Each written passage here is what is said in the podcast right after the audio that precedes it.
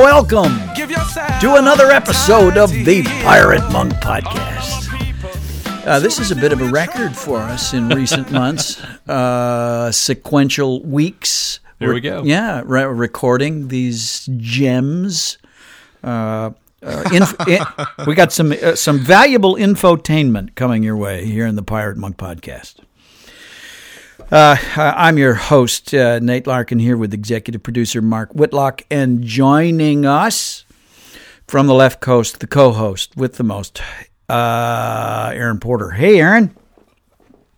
Good morning, Nashville, Tennessee, and to all those listening in this beautiful country and across the globe. Yes, and all the ships at sea.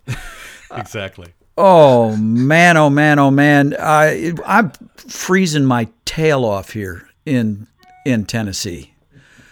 Oh, your nice spring weather's gone. I feel like we start every episode now with a weather update. I know it's awful. We got to come. Yeah, we got we got to come up with a new way, really, really, to enter the conversation. I don't know. That's my kind of that's my default small talk. Well, you know, I guess you guys are either of you morning people. Yeah. Okay. Uh, yeah. Are you are you a morning person, yeah, Aaron? I, yeah, I- I think we both are. well, then all three of us are, so we shouldn't have any problem Yeah. hopping on here. Yeah, but yeah. oh well. Yeah. Well, uh, it has it has been a week for me. I don't know about you guys. Uh, well, I do know about Mark. Mark's had a week too. Uh, been a challenge for Allie, and if you're a married guy, then you probably it's probably true for you as it is for me. Um, my wife's my wife's having a tough time. Uh, I'm having a tough time, and Allie right now is fighting just killer insomnia, coming off some medication and cannot sleep. And there's few things in this life that are worse than sleep deprivation. And it can, yeah, it can lead to mood changes and uh, personality changes. Uh, Yeah. and I, I've had a bit of a struggle at times this week, uh, staying uh, understanding, empathetic, not going to uh, self pity, resentment, retaliation. I want to tell you, my inner addict has kind of woken up this week and has been telling me that. You know, this woman doesn't appreciate me and probably never will. Uh, this is, you know, all that kind of thing Yeah. that's that uh, trying to give me uh, a, a title and license, you know, license, entitlement, a good reason to go off, disconnect, and I know where that goes. It goes no place good. I just needed to say that out loud. I, it's not the first time I've said it this week, but I need to keep that at the front of my conscious life. If I let that go subconscious, uh, it'll drive me to bad places. Are all of those attitudes coming after a prolonged period, after two or three days, like it's been building up, Uh, yeah, yeah. or are you seeing it like in a routine? Is it like in a cycle? W- with Allie or with me? With what's what's happening in you? Well, what happens with me is, uh, you know, there's this saying that if you scratch an addict, you find a codependent. Uh, I'm, I have a close relationship with my wife, for which I am very, very grateful. Much healthier than it was even when we first fell in love, and in those months and years of early infatuation, we were more than together; we were enmeshed. Um, after reco- there was a very very difficult time after disclosure after I was discovered uh, in early early recovery where Allie didn't really want much to do with me took her a long time to trust me now she's moved back and moved back fully she trusts me completely we're close and we're, uh, but we're so close we're at this point now where uh, you know, at times it may not be completely healthy for either of us. I know she monitors my mood and kind of adjusts hers in relation to mine. And I do the same with her. You know, I kind of wake up in the morning and, you know, look at her and ask how I'm doing. You know what I mean? yeah, yeah. yeah. And so uh, Allie right now is withdrawing from some medications, and that's upset brain chemistry. And she only gets a semi decent night's sleep every three or four days. The rest of the time, she kind of goes progressively more and more. Uh, I mean, uh, she hates herself for it. Because my wife is not crazy. Even when she acts crazy, she's sane enough to know it's crazy. That's a that's a frustrating kind of crazy, I'll tell you. Yeah, yeah, yeah. So she is, uh, you know, at those times when she goes off the rail emotionally. She, I mean, she's she's apologetic. She, uh, but at the same time, um, it's far tougher for her to handle these mood swings than it is for me. But as an addict, uh, adept at playing the victim role, Yeah. uh, it's easy for me to go to, you know, to climb back up on the cross, right? Right. Your And- martyr meter goes off. Oh man, and and you just know what the martyr meter alarm sounds like, don't you? No, no. Me, me, me, me, me, me, me, me. It's, a, it's an interesting uh, thing with, uh, especially people that were married young. Because how old were you, Nate, when you guys got married?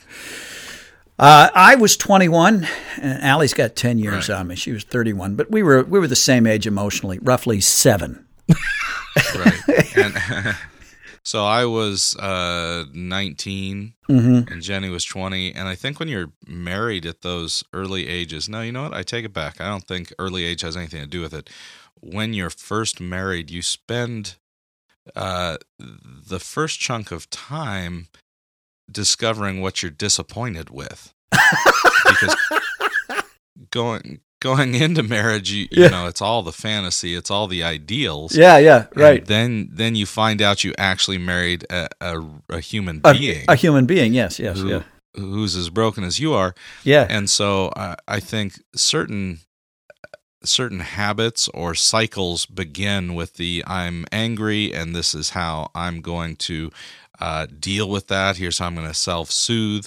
But then, you know, decades later, those triggers are pretty deep in Yeah. us neurologically. yeah, And when we hit those disappointment moments, those bitterness moments, it's like you're back to those early years of like, I don't know how to communicate at all. So I'm just going to go withdraw and look at pornography yeah, or right, things yeah. like that, Yeah. just like are as present as before. I know I've talked to uh, our church in the past that I am so surprised when my 13 year old comes back out of me. yeah, yeah, And I'm like, how how is how is this 13 year old still so present? yeah, And I still love to self soothe in the same ways I did when I was a withdrawn kid listening to Depeche Mode and Morrissey, Yeah. uh, walking with my dog alone in the river. yeah, yeah, yeah, yeah, Well, the reason I asked the question about was it cyclical or was it after a buildup is because for me, in my relationship, it it would build up, mm-hmm. and so I would I would be doing all the right things. I would be behaving the correct way. I would be um, trying to be the loving, sacrificial husband that I needed to be Right. with a wife who had uh, chronic illnesses. right, right, And yet, after a period of time, some days it sometimes it'd be three days, sometimes it would be longer than that. yeah, Then I would, yeah, right, and I couldn't put it back in the bottle. right, And there, then then we had this huge rift between us that needed to be, you know, confessed and healed. Yeah. And, and she hadn't done anything wrong. right, It was just me over here not being able to to deal with it and express where I was coming from. So Yeah. um, you know, I think uh, I I didn't notice I wasn't smart enough. I I, I thought I, I thought I had it all together back then, Mm-hmm. and and so I wasn't asking the right questions. So um, I'm glad you're asking the right questions and talking about it and yeah. being an example to to us about it. Well, I'm just grateful that Allie and I are at the place where we can talk about it together. We're grown up enough to see what's going on, and uh, yeah. Well, uh, w- where, if I can kind of ask the question, where, where's kind of where, where have the front lines been for you this week, Aaron? Uh, well, it's interesting you're talking about cycles. Yeah, I think it's been, uh, you know, every couple days gloomy here. We've had a lot of uh, sprinkling. You know, not not a lot of heavy rain, but it's just been overcast and sprinkling. And part of me loves that yeah, because it forces me to go inside. California is a hard place to get work done because there's always something better to do. It's Yeah. why Los Angeles can't keep a professional football team because everybody leaves if it's not a good game by the half to go to the beach. Yeah, yeah, yeah. Oh, you got a new team this uh, this week, by the way, St. Louis. So the Rams are coming. Anyway, go ahead. Oh, the Rams are back. All right, there's my there's my childhood back. Well, they'll only last a few years, and Los Angeles will get bored of them. Yeah. Um, but I so part of me loves that, and I've I also know that I have a cycle of maybe once or twice a year of just having kind of a I would call it a blue, a melancholy period. Mm-hmm. And I have learned that that's a really good time to be creative in certain ways. Yeah. So to use that. But at the same time, it just brings that trigger kind of, hey, I just love to just be alone. I'd love to withdraw. I'd love to isolate. I'd love to engage with false intimacy and just be in my head Yeah, in the gloom. yeah. And so it's just, uh, I've definitely felt that. I uh, talked to the guy last week and changed some passwords on things just to make uh, certain devices more secure and less accessible. Yes, Just good. because I Good felt move. like, man, this is the. This is the time. I, th- I think I feel it more acutely because it has not uh, been rainy here for a lot of years. I forgot about the weather cycles and how it makes me feel. You know, I, I've I've got there's one guy that I talk to on a regular basis who uh, and I neither one of us can figure it out, but he goes into all uh, just a, a a cycle of despair at the same time each year. Wow. Is it seasonal affective disorder? I just listened to some podcast about yeah, yeah, yeah, that. yeah. Doesn't seem to be. Okay, okay. Doesn't uh, because it because it happens like it happens like late spring. Is he adopted? Nope. Because the reason I bring that up is that I used to get depressed every year around my birthday. Uh huh. And as we were preparing to adopt one of our children, was doing a lot of reading on adoption. And what I found out was that nobody had ever shared this with me that because adopted kids don't have a birth story, Uh huh. that birthdays are very, very hard. And some of them go through um, short seasons of depression around their birthdays. I'll be darned. And since that revelation, haven't had the problem. So, oh well. Isn't that Too bad we just can't fix him here on the Pirate Monk podcast. I'd like to fix your friend. Uh, no, that's that that's very interesting. So I guess the question, the topic that has been brought up, is uh, how to recognize cycles and triggers, and then really what to do about it. So, uh, what are your what are your first go to? Uh, what do I do about it? Responses in your own life, Nate. Well, give me a minute to think about it. While we do, why don't we go to a break? Uh, we'll be back in a moment on the Pirate Monk podcast.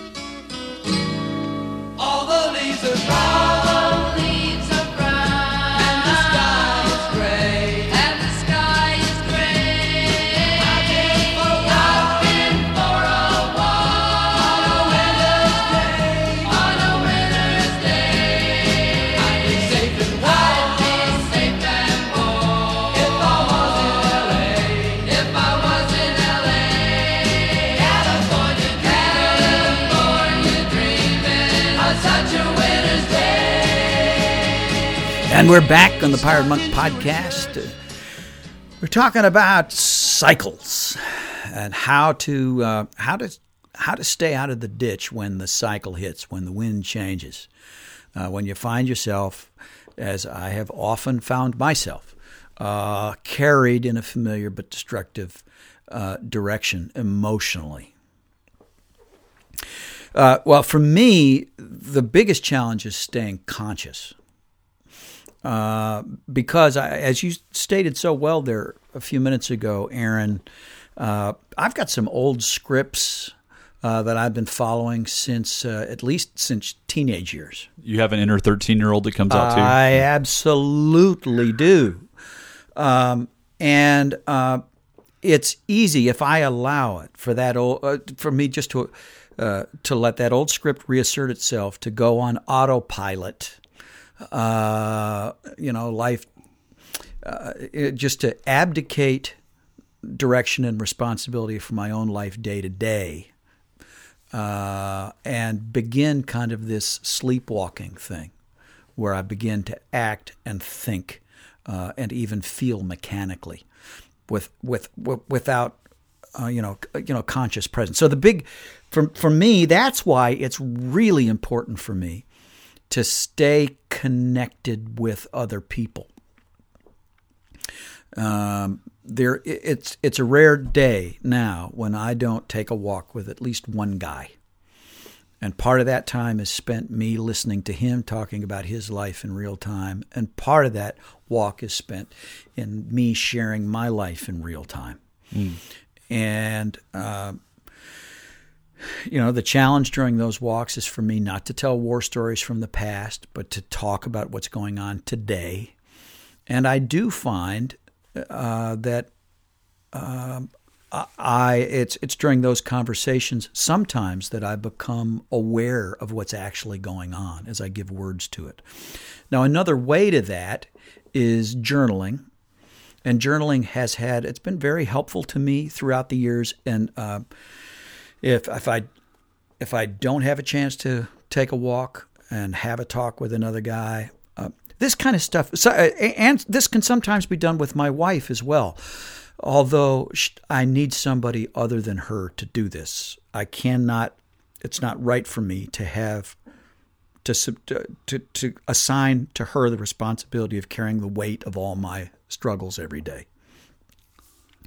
Um, the the the uh, the the only danger with journaling is that I can combine journaling with isolation Ah, uh, and uh, feed myself the fantasy that that you know just given enough time and enough privacy and enough time with the page, I can think my way through life on my own.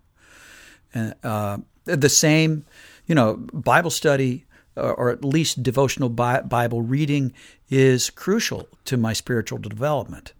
But its danger is that I can do that in isolation. I'm just going to go off.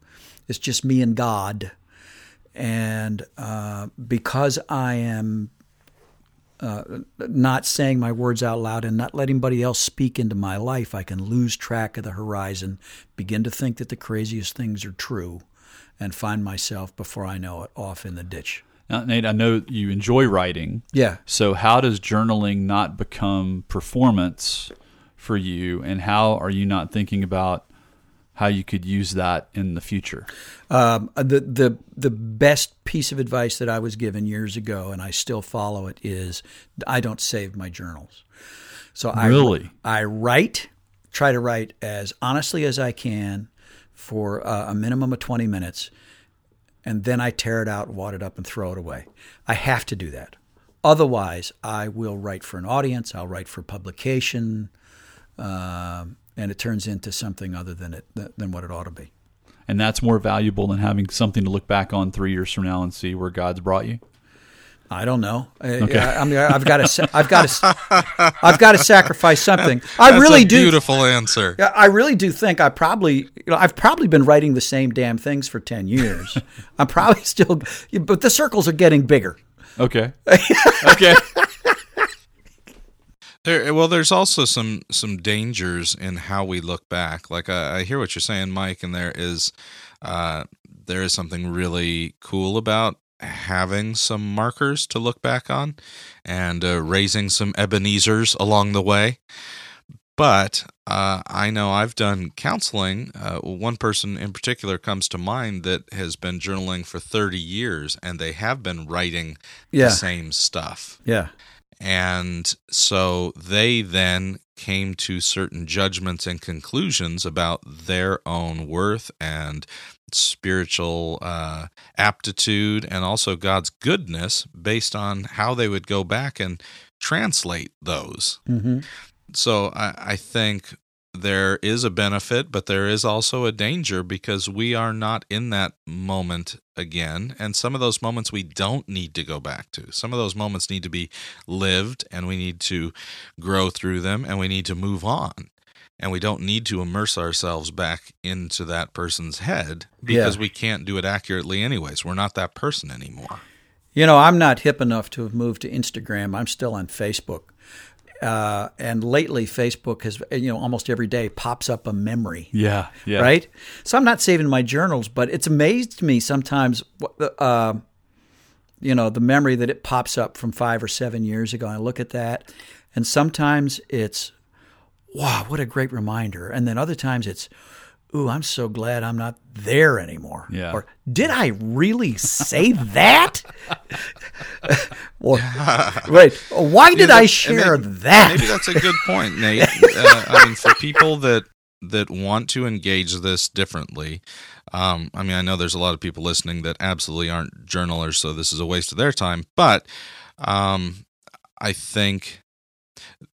I think what you do is very important for everybody. Mhm. That everybody should practice throwing away uh, some journal pages and see what it does for them because it's very liberating yeah.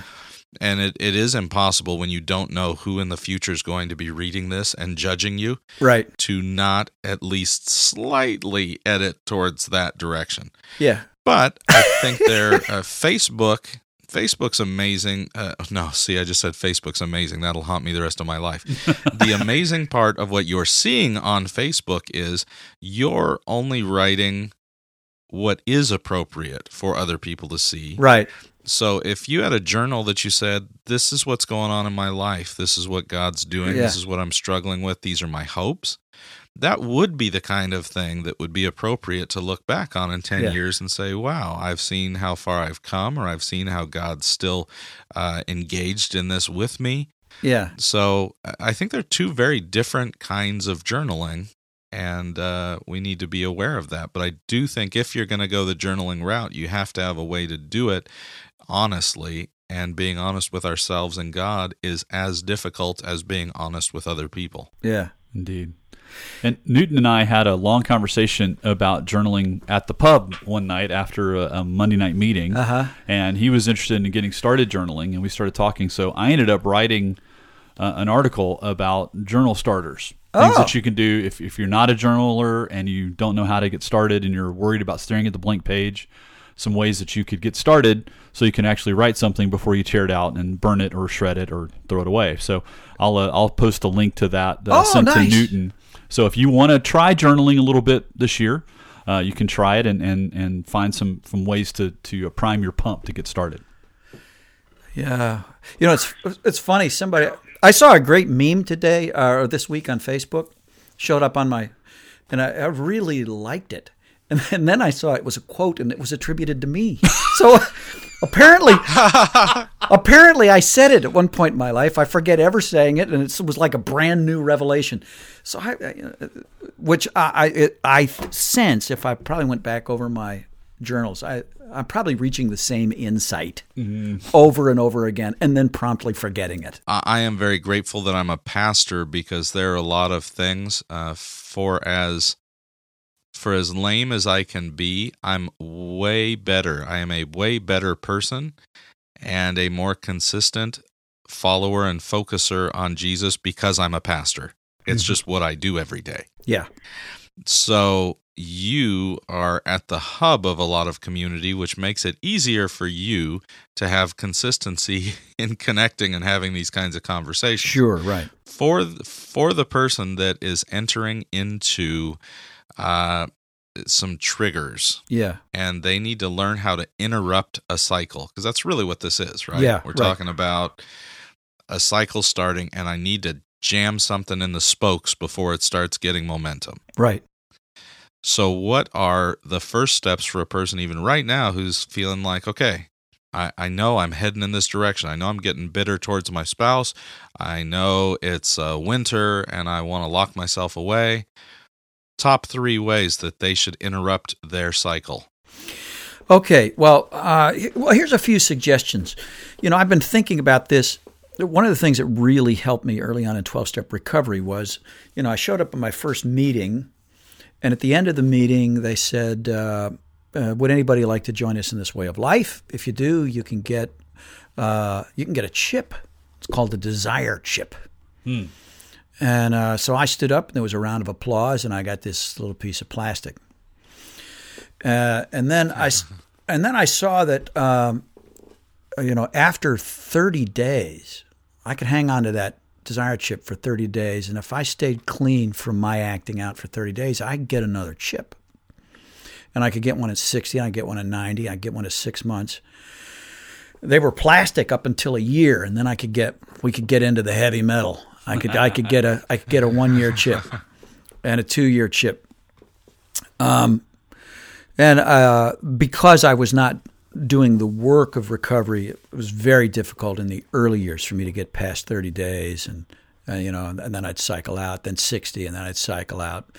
I hit ninety several times, and then just kind of blow up and then found out that I really actually had to do some work to get to. Uh, I was mistaking abstinence for sobriety. However, abstinence is a part of sobriety, and um, all that to say, if you're not uh, if you're not going to meetings and you're not carrying a chip in your pocket. Many times, what has reminded me, especially early in recovery, I don't even carry chips anymore, but early in recovery, having that damn chip in my pocket, uh, when my when when that voice would start to go, I'd reach in my pocket, pull out that chip. Uh, there are now you can get a virtual clean counter on your phone uh, and set a start date and keep a record. And there is something, uh, you know, you just don't want to throw that away when you start to make, when you start to actually get. Now, uh, don't uh, confuse abstinence with sobriety. However, you're never going to taste sobriety and serenity and all that comes with the spiritual growth uh, that we experience doing this work of humility. You're never going to get there without abstinence. So abstinence is a place to start. So that's that's number one. Find a an, a, a physical or a virtual chip. The people over at uh, Celebrate Recovery, some folks who've walked through Celebrate Recovery, created the app called Nomo, N O M O, Mm-hmm. and, and it's designed to be a sobriety counter. So lots of people in AA and other Yeah. organizations as, have as well have uh, used the app Nomo. It's available at no cost Right. on the App Store. and We'll have a link to that in the show notes as well. Awesome, awesome. So that's number one. Yep. Uh, probably the best thing that you can do uh, when it, uh, or that's helped me, uh, I would say the gratitude list is huge. I can remember at one point uh, s- sitting absolutely shaking, terrified. Uh, I was I was far from home. I'd gone to Nashville to work, and it's 20 miles back to the house. And there were so many commercial sex establishment between where I was working and where I was coming home, and there was just there was I call and the, and it was raging. It had been it just haunting me all afternoon. Now I hadn't actually gone to a meeting. I'd just been working alone in Nashville. I had to get home. Um, so I called my sponsor and I said, you know, I told him what was going on. I said, I, I, I don't know, I don't know how I'm going to get home. And uh, he gave me a great piece of advice. He said, you know, have you got have you got a notebook? Uh, I did. He says, okay, take it out. I want you to fill two pages with things you are grateful for. Um, and it's amazing how writing, it takes some thinking to fill two pages, especially when so much of my life is in disarray because of my acting out. You know, I was early in recovery. My wife was barely talking to me, and I was really deep in the weeds financially and all kinds of stuff. But there's still plenty and plenty to be grateful for when I thought about it.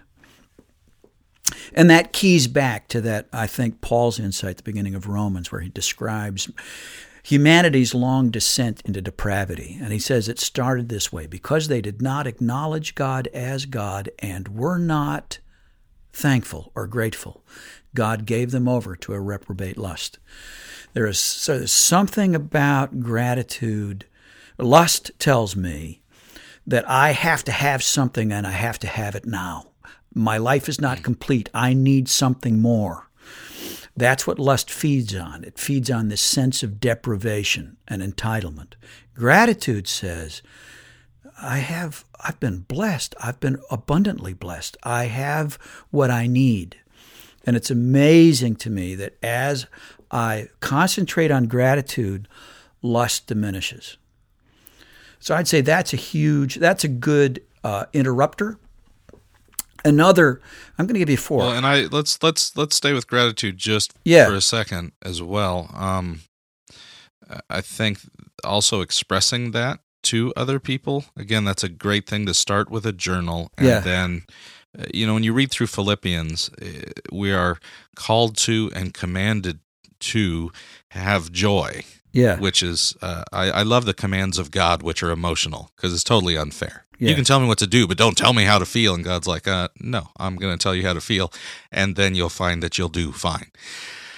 But it doesn't just say to have joy, but we are supposed to be joyful. We're supposed to rejoice. Uh-huh. And uh, at, at we got through teaching this uh, a number of years ago at Vintage, and I I preached on the last chapter, and I finished and looked at the congregation and said, "Hey, does anyone remember chapter one?"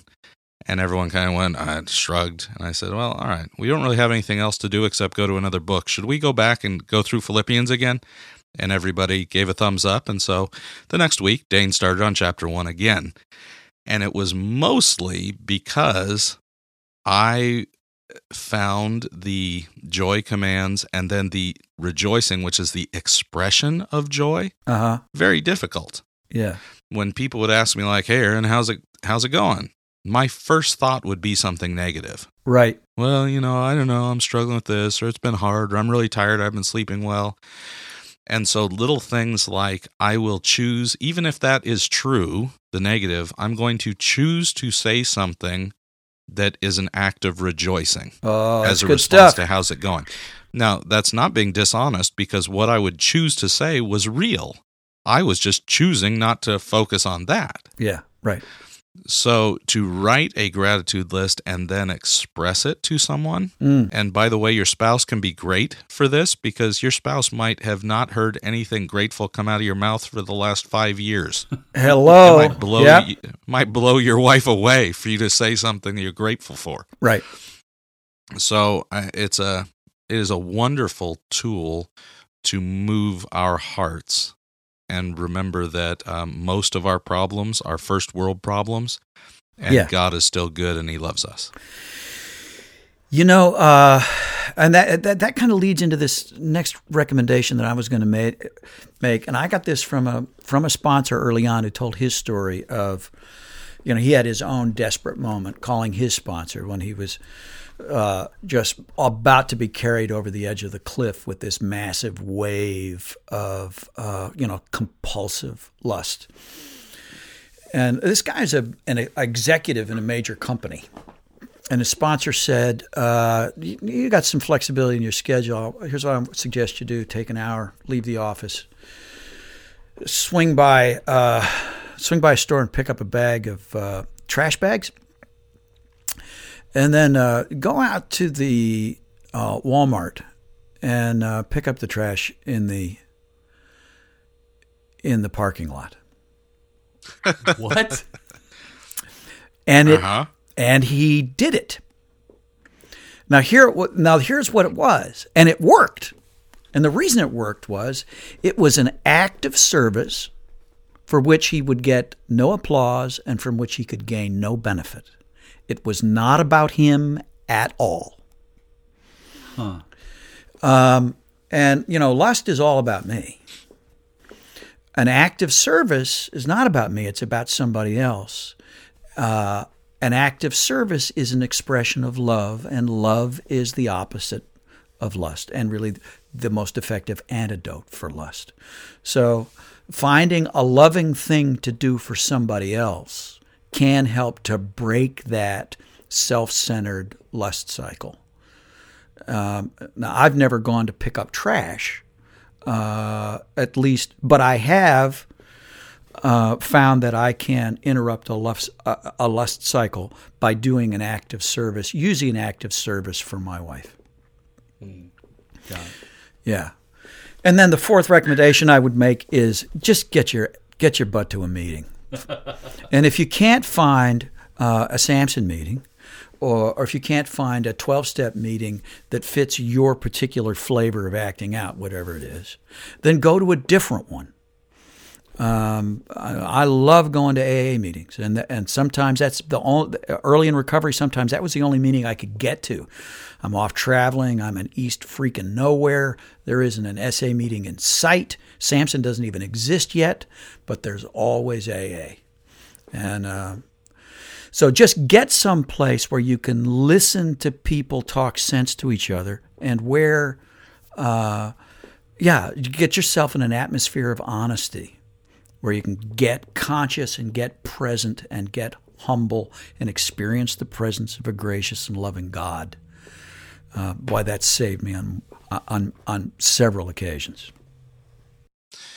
So, tied into two of your three recommendations, uh, you have to interrupt the cycle by calling someone. Yeah, There's there's really almost no way around that. Yeah. yeah, making contact somehow. Yeah, you got to give up the. Uh, do your very best to give up the. the uh, don't go toward isolation to try to get out of a cycle. Uh, uh, isolation only fuels the cycle. You might be able to white knuckle it alone for a while, but eventually you're going to get too tired, or you're going to be too afraid, or too angry. You're going to run out of fuel. Can't do it entirely by self propulsion. We're made to be relational, and we get into these situations primarily, I believe. This starts when we're trying to medicate our loneliness to begin with. And so then to go back uh, to a solitary place to try to stop a cycle that's fueled by loneliness is insane. Well, there you go. I think uh, this is a good time for a break. There's suggestions for those of you who are in, going towards, or will be in a cycle of destruction. And we will be right back on the Pirate Monk podcast. We are the pirates don't do anything.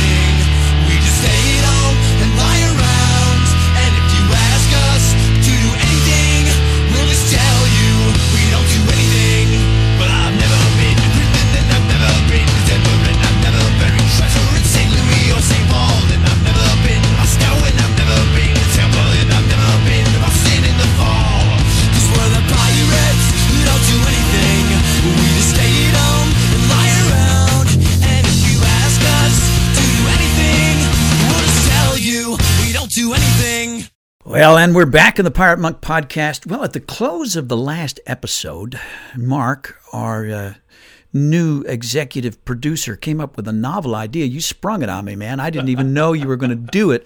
Where you suggested that listeners actually call in, let us know. Uh, your suggestion was, "What's the best tip you got in 2015?" And uh, that was a cool idea. I didn't know if it would work or if anybody would call in, but you actually got you got some calls. That's right. Uh, one of the ways that you can get in touch with us in the future, if you like, go to piratemonkpodcast.com or click over from the Facebook page. And at the bottom of every page uh, is a way that you can leave a voicemail for us on the website. You just click right there, use the microphone on your, your phone or your computer, and leave a voicemail. And then we'll also have a phone number you can call in the show notes uh, where you can call and leave us a voicemail if you like. But we did hear from someone, uh, a listener from Alberta, Canada. Well, let's hear that phone call. Hey guys, uh, I am calling from the frozen wasteland of northern Alberta. Um, I enjoy the show, and uh, yeah, Nate and, and you guys have just been really instrumental in my life and also in the the band of brothers uh, that that meet together here. There's four of us that get together on a weekly basis. Um, so yeah, I'll put in my two cents on a couple of things. Uh, the best piece of advice I got in 2015 um, was just something Nate said somewhere along the line, where he said, "No matter how far down the road of recovery you go, uh, I'm still the same distance from the ditch."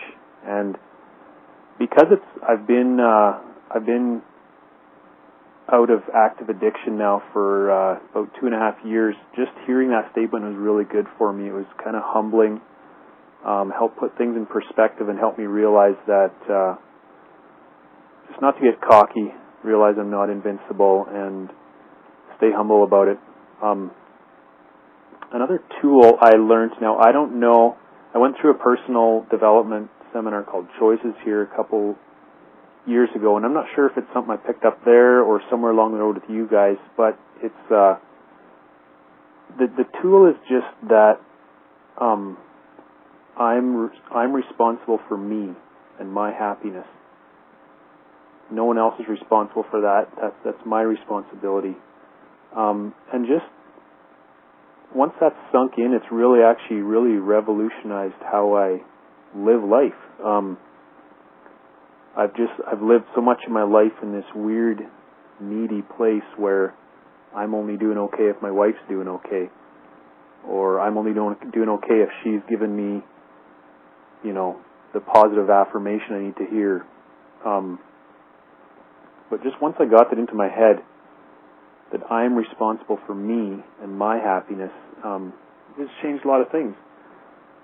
Um, I've started just doing things for me. I've started eating better, working out, getting healthier. And uh, funny thing is, I'm actually in a better place in my marriage now than I've been for a long time. So, yeah, that was a cool tip. And uh, yeah, appreciate you guys. Carry on. All right, brother from Alberta. Thank you for that call, and um, and I love. I I got quoted. I feel I, I feel really really good about that phone call. I, I got quoted on a quote I, on a line I stole from somebody else. There so you go. There's a few aspects of that, and one ties in nicely. Uh, I I love the beginning when he's talking about even though he's got these two and a half years of uh, sobriety or not being active, that he needs to remember uh, that humility, which I, I love. Dane, the guy that I do vintage with, says it is our only human act that nets a spiritual result. oh Uh, wow, we are commanded to humble ourselves. Mm. And so, humility and staying aware is uh, really important, even as we get our pockets full of chips, big, heavy metal chips in our pockets. Anyways, the the next thing though that I think he he talks about two two things that I would love to hear a little more about. One is that we are responsible for our own happiness Mhm. uh, or we are responsible for our own journey. So, uh, how does blame shipwreck us in the process of walking through this life and staying present in our lives? yeah. What do you think, Mark? Well, it's interesting. My my big question coming out of that, and this is what I've been struggling with, it's my personal journey. Where can I delineate between when I am shifting the blame to someone else? When am I blaming my parents? When am I blaming my adoption? When am I blaming uh, the circumstances of my life? And when am I honestly acknowledging uh, someone else's role, uh, something else that happened Right. uh, in my life and and being able to deal with that and i haven't i haven't figured that out yet i mean the the thing i keep saying to myself the the line i keep saying to myself over and over and over again is something i've heard from a dozen people including you and that is i got to stay on my side of the street Yeah. And when I find myself talking about my wife, or I find myself talking about um, someone else in my life that's making life difficult, I I hear myself say, "Get on your side of the street." Yeah. and I stop and and I move back over there and I start thinking about what am I thinking, what am I feeling, um, where how is that thinking stinking thinking, Yeah. and how are those feelings clogging up clogging up the works, and it, uh, it's a process. It is Yeah. it is something to do over and over and over again to get out of the cycle of that, but I still long to know and and maybe it's a couple years down Yeah. the road when I can tell when am I actually staying on my side of the street but acknowledging someone else or something else's presence in my journey. You know, I think the the key discipline here, the key skill, or maybe the cognitive shift, is learning to take responsibility for my own responses to what happens to me. Ah, I cannot control what happens to me or what other people do to me. The only thing I have control over, and I really do have, after that instinctive first moment, I, I you know, I, I don't have control over the instinctual response, uh, but I do have control over the conscious and cognitive response. I have control over my response to what happens to me. So one of the phrases that I had to drop from my um, conversation um, I used to often say things like, she made me mad. now, that phrase puts responsibility for my anger on somebody else. right. She did not make me mad. She did something, and I got angry. The anger is mine. It's also dangerous for me to say, you know, this makes me happy. No, I make myself happy in the way I respond to this. And I still don't do that perfectly by any stretch of the imagination. I still will slip into kind of this uh, enmeshed codependent thinking, especially around my wife. Not nearly as much as I used to, nor does she do it nearly as much with me as she used to. Yeah, kind of taking responsibility, and then a big part of it is giving up the resentment against the real uh, people for the real wrongs that they have done to me. It is true that I have been, over the course of my life, at times, neglected and abused by uh, people who probably were well meaning, who didn't mean to harm me, but who did. Right. Right. I carried a lot of anger, uh, frankly, toward my dad around this, a lot of this stuff in early recovery. I think I've talked about it here on the podcast. Learning to back off of that and own my own response and uh, and extend to my father the grace that I want my children and my grandchildren to extend to me uh, without denying the pain, but taking responsibility for my response. I eh, has uh, changed things for me quite a bit.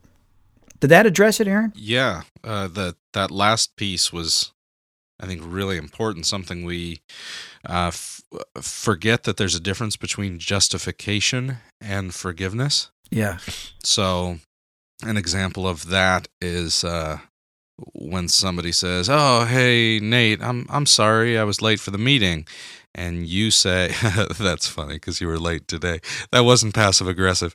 Uh, Okay. So Nate says to us, "Hey guys, I'm sorry I was late for the podcast." The the easy response is, "That's okay." Mm-hmm. but that's a that's a that's a wrong response because i'm i'm justifying you i'm saying what you did that was wrong is okay and it's not Right. i can never i i cannot choose to say it's okay because it's objectively inappropriate Right. but i can say i forgive you Mm-hmm. and that is socially so awkward Oh Right, right? yeah. Uh, it's horrible and most people have that most people have that feeling in their gut like i have to say the words i forgive you instead of it's okay. Well that just shows how much easier it is to give a a lie of an answer than to get to the core relational truth. Oh wow. and so even in my own mind it's not about letting anybody off the hook. That's not my right. Only god forgives and justifies. Only he Oh, has the blood that justifies. Yeah. i don't Yeah. so I can only forgive, which uh, is, you know, the whole other conversation of how to go about that. But I will say the first step of forgiveness is simply I am not going to punish you anymore for this. It's now between me and God. Yeah. When I feel those emotions, I won't take it to you. I will take it to him. Mm. And please, Christians, stop quoting that you're supposed to forgive and forget and remove people's sins as far as the east is from the west. Because, number one, God doesn't forget anything. This is an anthropomorphic way to understand that our sins are totally removed. However, you aren't God and you will never forget the hurts that are inflicted upon you. So if you feel like you're bad at forgiving because you still hurt and remember, uh, you're not. You just have proven that you're not God. And thank goodness for that. All right. Aaron found his soapbox today. Yeah, it did. all I have to say about that. That's that. great stuff. That's great stuff. Hey, we get any other phone calls, Mark? We did. Yeah. Yeah, we did. Let, let's listen to this one too. Okay. Hey guys, uh, this is Nathan uh, in St. Louis. Glad to see that you guys are getting the podcast going again, or again, or again. All right, Nathan. Yeah, we, um, you know, this is kind of like early sobriety. There's a lot of relapses, and you just keep picking yourself up and just do it again. So we are, uh, we're do, we're doing the podcast again and again And again, again. and again and again. And thank you. It's so good, g- good to hear your voice there, uh, Nathan. And I hope you'll you'll call back again and again and again. And we will be back to do this again next week because there is a scheduled guest. But in the meantime, if you want to call and leave a snarky message or uh, add a question, where can they call? The best thing to do is to go to piratemonkpodcast.com. You can either go directly to that website or click over from the Facebook page. Uh, and at the bottom of every page, you'll see something that says leave a voicemail. You click on that and use the microphone on your phone or on your computer to leave a voicemail. Uh, you'll also see a telephone number listed, uh, area code 615 telephone number. You can call and leave a traditional voicemail, and we will hear those. Uh, and you can give us as much or as little uh, identifying information as you like. Uh, we want to keep your comments in strictest confidence, but we certainly want to hear from you. Uh, you can also leave comments on the Facebook page. We know that 159 of you uh, interacted on the Facebook page, but none of you said anything this last week. So, so say something this week. And there's also an email address, right, Nate? There is absolutely Pirate Monk Podcast at gmail.com if you would like to write. All right. Well, the time has flown. It's been a good conversation. Uh, next week, uh, it's going to be good. We're going to have an, we're going to have an in-house uh, guest, and also uh, the other cast members are going to be here. Newton is going to be back. He swears. Mondo promises, promises. He's going to be. Where did he say he is? He's actually in St. Louis. He's in St. Louis. hanging out with Nathan. okay. All right. Ah, He's there. blocking. He's blocking the bus with all the Rams players with his body. That's They're that's it. staging a sit-in. or he's at Schlafly, tipping one for me. There you go. All right. Well, we'll see you next week here on the Pirate Monk podcast. Uh-huh. Oh, Cafe and Junior P. Preaching recovery.